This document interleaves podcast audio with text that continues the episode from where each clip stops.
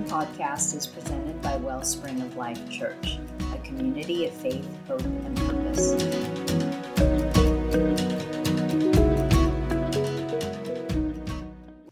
I'll jump into the message here in a second, but of course, I've got to do a, one of my stories or jokes or whatever as I start out. So I'm going to do this real quick and then we'll jump in. This is from an unknown author. It says a college student was in a philosophy class which had a discussion about God's existence. The professor presented the following logic Has anyone in the class heard God? Nobody spoke. Has anyone in the class touched God? Again, nobody spoke. Has anyone in this class seen God? When nobody spoke for the third time, he simply stated, Then there is no God. One Christian student thought for a second and then asked for permission to reply. Curious to hear this bold student's response, the professor granted it and student stood up and asked the following questions of his classmates Has anyone in this class heard our professor's brain? Silence. Has anyone in this class touched our professor's brain? Absolute silence. When no one dared to speak, the student concluded then, according to our professor's logic, it must be true that our professor has no brain. student sat back down and he received an A plus in the class. A couple weeks ago, if you were here, uh, I did the message. Um, I really kind of, I, I was, it was kind of a struggle, but kind of not a struggle because I, I tried to piggyback from what I talked about two weeks ago, and I apologize for my voice. One of the side effects of the medication that I take is hoarseness. So I try to stay hydrated and suck on candy and stuff like that to keep my voice. Of course, you may hope that my voice goes so we can all go home early. This morning I want to talk about fighting back or fighting the good fight of faith. So, like I said, it kind of piggybacks to what I talked about a couple of weeks ago when I talked about does God answer, when is God going to answer our prayers? When we go through struggles and times of trials and tribulations when we're waiting for an answer to prayer. And the way that we pray sometimes is always not in lockstep, or at least in my case, most of the time, not in lockstep with what God wants. I know what I want, but God knows what I need. So that makes a difference. It's like I said a couple weeks ago I want to win the lottery, but the Lord knows that that's not what I need. So I, we talked a lot last week or a couple weeks ago about um, asking for God's will in our lives when we pray. And we talked about the leper, and the first thing he said was to Jesus when he saw him was, If you are willing, you will make me clean. So I think we kind of drove that point home a couple weeks ago of we know how to pray now. It does not mean that there's still not going to be battles to fight and wars to win. So that's why I'm kind of following up with this message. So, are you ready to dive in? Woo, yeah. Everybody looks all excited and ready to go. All right, our, our verse for this morning is 1 Timothy 6.12, so it's pretty short. We all know that there's going to be challenges to our faith. There'll be times when we are tempted to give up and quit. Now, I could repeat a lot of the stuff I repeated two weeks ago, and every time I get up here, I use my own life as, a, um, as an example of being in those types of positions where I've wanted to quit. And maybe I'm the only one in this room that's ever felt that way. I doubt it. Uh, I'm not going to ask you to raise your hands because I know you would not be telling the truth in church, and that is, well, Dave did, so watch out for lightning coming down. So, um, but what great glory it will bring to God if we keep fighting the good fight and running the race. And what a great reward will await us at the finish line. 1 Timothy 6:12 says, "Fight the good fight of faith. Take hold of eternal life to which we are called when you made your good confession in the presence of many witnesses." We know from the word of God that he will meet our needs if we go to him and ask him in faith. Yet in this world we face circumstances that can cause us to falter in our faith.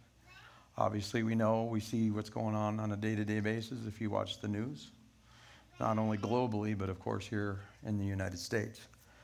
The economy, maybe it's your health, maybe it's relationship, um, whatever the case may be. Sometimes we just get tired and we consider quitting. But in these, in these precise times, it's when we must fight the good fight of faith. Now is the time for us to believe, especially now when we see what's going on on a daily basis, um, to trust in God and trust in His Word more than ever before. The Bible says in 1 Timothy 6:12 that we are to fight the good fight of faith. And there are times that we must stand our ground and not quit, even if it looks like we are going down for the count. Don't quit. God will cause us to be victorious if we believe in His word and not give up. It is one thing if we quit a fight in the natural, but when we embark upon the spiritual fight and we quit in the middle of it, the consequences can be extremely sobering. Whether or not we stay in the fight, it could be life or death. Stay in the fight of faith. We will no doubt lose a round or two as we fight the fight. The devil will uh, take us by surprise sometimes. And just because we lose a few rounds does not mean that we lose the fight. We may come away with a few bumps and bruises and a bloody nose and a black eye here and there. But until we, excuse me, until we learn how to stand on the word of our victory with Christ, we will never fight the good fight completely. Just because the devil says or puts us in the corner. He's got us against the ropes and give us a couple good licks. Maybe a right cross or a left hook or a nice uppercut. Leave us staggering, kind of like Rocky in the Rocky movies, if anybody's seen those. Bouncing off the ropes, looking like we're going to go down. Does not mean he has won the fight. If we put our trust in the Word of God instead of what we can do or see in the natural, we will be ready for the next round. And I think a lot of times, at least, um, again, I'll use myself as an example. Um, we look at our feelings, we look at our emotions, and we look at circumstance. And when we do that, we take our eyes off on who will get us through those. So if you focus on the circumstances and not on the Word of God, then you are going to be discouraged and you will want to quit the fight. We need to get into God's Word and get our spiritual muscles built up then go back out there, meet the enemy at the center of the ring, wind up, and deliver him a strong and sharp uppercut punch with the Word of God, and knock him right out of the circumstances he's been holding over our head. If we are going to whip the devil in every circumstance of life, we must have the attitude that we refuse to quit and that the devil will not defeat or take anything that belongs to us again. Remember, in Christ, if we still if we stay faithful to God's word, we are assured of the victory in every circumstance. But we must make up our minds to win the fight of faith when the circumstances become rough. When everything looks dark and hopeless and there is no victory in sight, what are we going to trust in? The circumstances, our fears, our emotions, other people? Or are we going to trust in the Word of God? If we are going to see victory, we're going to have to make up our minds to stick with the fight no matter what, regardless of what the circumstances look like. There are too many Christians, and I can throw myself into that group as well, who are falling for the devil's lies. Sometimes we can easily be deceived, especially when we're going through hard times. He likes to come and make things a little worse. When we're just about to receive or achieve victory, the devil starts blowing and huffing and puffing, telling us we'll never win. We get scared off and back away from the victory. Instead of pressing on in faith, we begin to say, Well, I guess I might as well give up. God is not going to answer me this time. They quit and lay their faith down, and that is as far as we ever go we never take another step or make another advance to gain the territory God has already promised. And I think we forget that too. God has promised us victory, and a lot of times during our fights and our struggles and our battles, we forget that. Now, I'm not saying I or others aren't saved. I'm just saying that sometimes we just don't advance towards the blessing that God has for us because we've listened to the devil's lies and have given up the fight of faith. I don't believe in quitting. I am not going to belabor, uh, everybody knows my physical circumstances. I am not the only one that suffers. I am not the only one in this room that has suffered or fought the good fight. There are still people fighting the fight that I fight, but I'm not quitting. And no matter what happens, I'm never going to give up because God has promised me one way or the other, I'm going to get through this, whatever that end looks like. Um, and we need to hold on to that promise. Because I don't think God believes in quitting either. if He did, a lot of us would be in a lot of trouble. a lot of us would be. Not everybody, I'm just saying, but a lot of us would.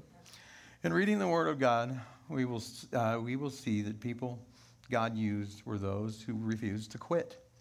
They were not people who were necessarily any braver, wiser, or smarter than we are. They were just normal, everyday people. They were people uh, with tenacity and determination of the faith, and they didn't take no for an answer, and neither can we. There's an old saying quitters never win, and winners never quit. So we cannot be satisfied with second best in our lives. But on the other hand, we cannot be upset with ourselves if we lose a round or two because condemnation is the devil's way to try to get us down. Losing a round or two in a fight does not mean we will lose the whole fight or the battle. We need to say, I am determined to follow God's plan for my life. I will not turn aside from following Jesus no matter what. And if we are out there in the midst of the fight, when the last bell rings, and we've been faithful to what God has told us to do, we're going to be wearing a victor's crown. Hebrews 11 32 through 34 says, And what more shall I say? I don't have time to tell about Gideon, Barak, Samson, Jephthah, about David and Samuel and the prophets, who through faith conquered kingdoms administered justice, and gained what was promised, who shut the mouths of lions, quenched the fury of the flames, and escaped the edge of the sword, whose weakness was turned to strength, and who became powerful in battle and routed foreign armies. We are no different than they. So many acts of righteousness have been won by men and women refusing to let go of their faith that Paul would run out of time and ink if he tried to tell us all about them.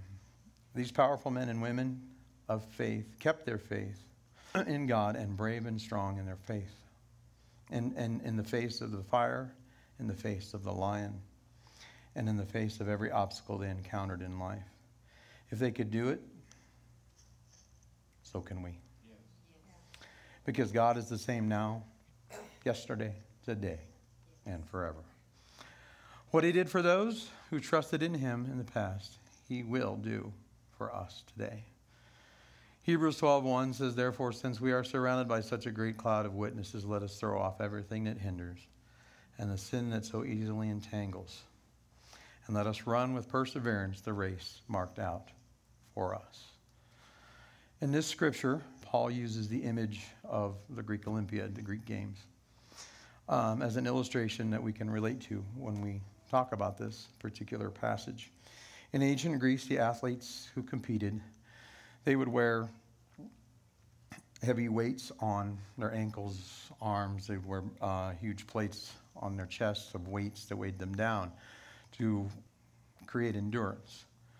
I guess how I related to this was, you know, from a law enforcement perspective of when SWAT teams train and stuff, or, or someone in the uh, military trains, they throw on these massive amounts of weights to build up their endurance. And that's no different than what these guys did back then. So, what it did was obviously, like I said, it created the endurance and their conditioning and their stamina. So, when it came time for the actual contest or the race, they would take off the weights, of course, and they were able to move almost weightless. Movement seemed effortless, and physical strength and endurance mightily increased because they had trained the way that they needed to, which is what we need to do. If we train the way we need to, then we don't have to worry about the contest or the fight that we're going into. The stands were full of cheering spectators who watched the athletes as they ran their various races and competed in their great trials of strength and endurance. Paul uses this imagery of the Greek games as a picture of the Christian running the race of life. He is also saying that we are surrounded by a great cloud of witnesses, just as the Greek athletes were surrounded by thousands of spectators, cheering them on in the stands of the Colosseum. In fact, one translation of this verse says, Wherefore, seeing that we are standing on the playing field with a grandstand full of witnesses, let us lay aside the weights that would try to entangle us. So, as you can imagine, or maybe you can picture this, or maybe you can't, I don't know picturing Peter, Paul, Moses, Abraham, whomever else, the great patriarchs of old, the whole host of our heavenly family, and those that have gone before us, our loved ones, are there in the company from the heavens watching us and cheering us on to victory. When thoughts of defeat are racing through our minds, remember this scripture in Hebrews. Remember the, uh, the great cloud of witnesses cheering us on and that we can make it. The word says we are more than conquerors. And he encouraged, uh, and be encouraged to run our race with patience and confidence. One of those I lack a lot of, as most people do, is patience. We should refuse to give up on the promises God has given us in life and promised us in His Word. Being strong in faith means that we believe that what God has promised us, He is able to perform. He doesn't make promises He can't keep or don't keep or won't keep. Romans 4 20 through 21 says, Yet He did not waver through unbelief regarding the promise of God, but strengthened in His faith and gave glory to God, being fully persuaded that God had the power to do what He had promised. Those Christians who know how to run this race for God by faith are choking Satan to death with the dust from their heels as they run steadily down the course toward victory. There are times when the devil has outrun us and defeated us in our race at one time or another. But we can't let that deter us. We can overcome him if we will just get back in the race and start to run again and run with patience and run with the grace of Christ. Always keep in mind that the devil is defeated. Jesus won the victory over him at the cross of Calvary. So I encourage all of us, if we are, or if anyone um, has been contemplating giving up or quitting, or if you've slowed down to a walk, ask God to forgive you. Turn to Him and ask Him for renewed strength. Put your sights again on the victory in spite of the circumstances and on the course that God has set for you. Be diligent to run your race so you can receive your reward. If you were born again, you have begun the race already, and there's no stopping you until Jesus comes in the clouds of glory. Then and only then is when we quit fighting the good fight of faith. That's when we can lay down our swords. I realize that many of us feel weak in faith. I know I do at times. I think I probably discussed it the last time I did the message. There was a, a few weeks that I was going through some really tough times that I felt like giving up. That I sat there in my recliner with tears in my eyes telling April, I'm done. I can't do it anymore. I want to quit. But of course, she encouraged me as always. And then her backup plan is always to call Shorty. And then I start receiving text messages What's going on, Billy? What's going on, Billy? Which, of course, I joke about Shorty, but she's been amazing and always has been amazing, as a lot of you well know. That Dave and Shorty are both amazing. And I know that our feet may be hurting, our sides may be aching. From the exertion of running the race, we get tired. We do. And there's nothing wrong with that. We need to accept that as being a natural thing. The devil would like to make it so convenient for us to stop and sit down for a while. He may tell us to stop running, to give up the race, or may whisper to us, Why don't we stay out of the race just for a little while? But if we do, we will lose every inch of ground that it has taken us months or maybe even years to gain. With our faith, we must press on in the race. Take what belongs to us because of who we are in Christ. We are a winner in Jesus. Ian Thorpe, also known as the Torpedo, is the winner of five Olympic gold medals, the most won by any Australian, and was the most successful athlete in the 2000 Summer Olympics. At the age of 15, he became the winningest ever individual male world champion. He was named Swimming World Swimmer, Swimming World's, which is the magazine, sorry, of the year four times. And he became the first person to win six gold medals in the 2001 World Championship, altogether winning 11 World Championship gold medals. Pretty good, especially in swimming. After the Athens Olympics in 2004, Thorpe took a year away from swimming, but announced his retirement in 2006, citing waning motivation. Four years later, he announced he was returning to swimming. He competed at the Australians Olympic trials in 2002. Eight years later, or eight years, excuse me, after he left the competitive swimming, but failed to make the team. Winning and fighting the good fight of faith is not about how good we are or how great we are or how far we have gone, but how far we can go. It's not about the distance we have traveled, but the duration and durability. not the length, but the longevity. Not the extent, but its extension. And not how fast, but its finish. Finishing well in this life is not so much about who was the best or the greatest at something. One of the most stirring missionary testimonies is that of Robert Morrison, the first Protestant missionary to China, who was a missionary at heart, but never in trade. He was a translator with the East India Company. During those days, missionary activity was illegal in China, and the Roman Catholics hounded him in Macau, city in China. Undeterred, he published Bibles, prayers, hymns, and pamphlets, a dictionary, a grammar book. After only 12 years of marriage, his wife died. When he arrived in Macau, the secretary of the first embassy to China discouragingly points out to him all the difficulties and hardships that he will fail at or will be a failure if he tries to set up as a missionary in China. The Catholic government in Macau opposed his presence so he traveled to Canton three days later. Um, his wife was living in England at the time for five years, um, and due to an incurable disease, she returned to Macau and died one year later. Seeing his interest in learning Chinese, the local uh, people charged him a high price. They didn't like him being there. After 25 years of work, he translated the Bible into Chinese but could only baptize 10 Chinese believers.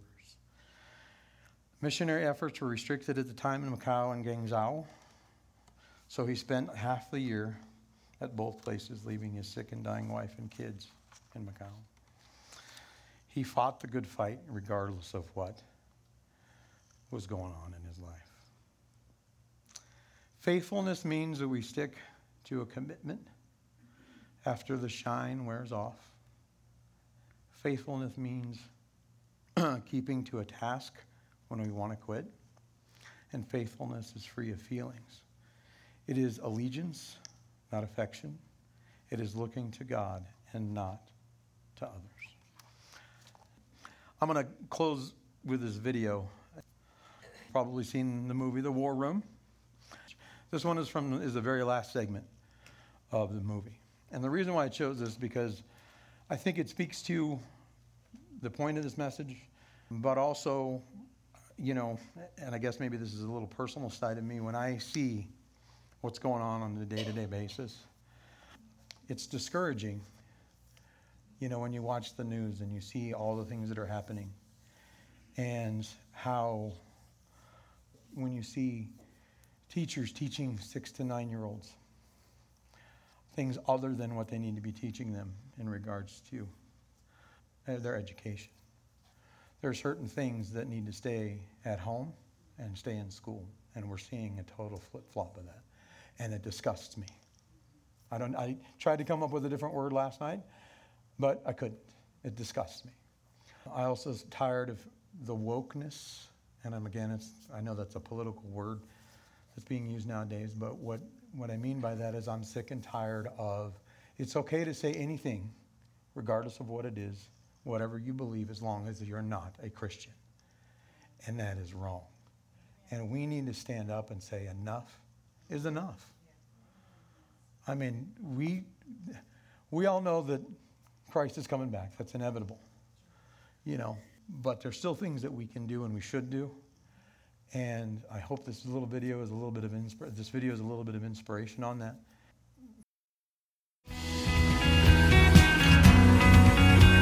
Thank you for listening to this message by Wellspring of Life Church in Western Colorado. If you'd like to learn more about our community, please visit wellspringoflifechurch.com. So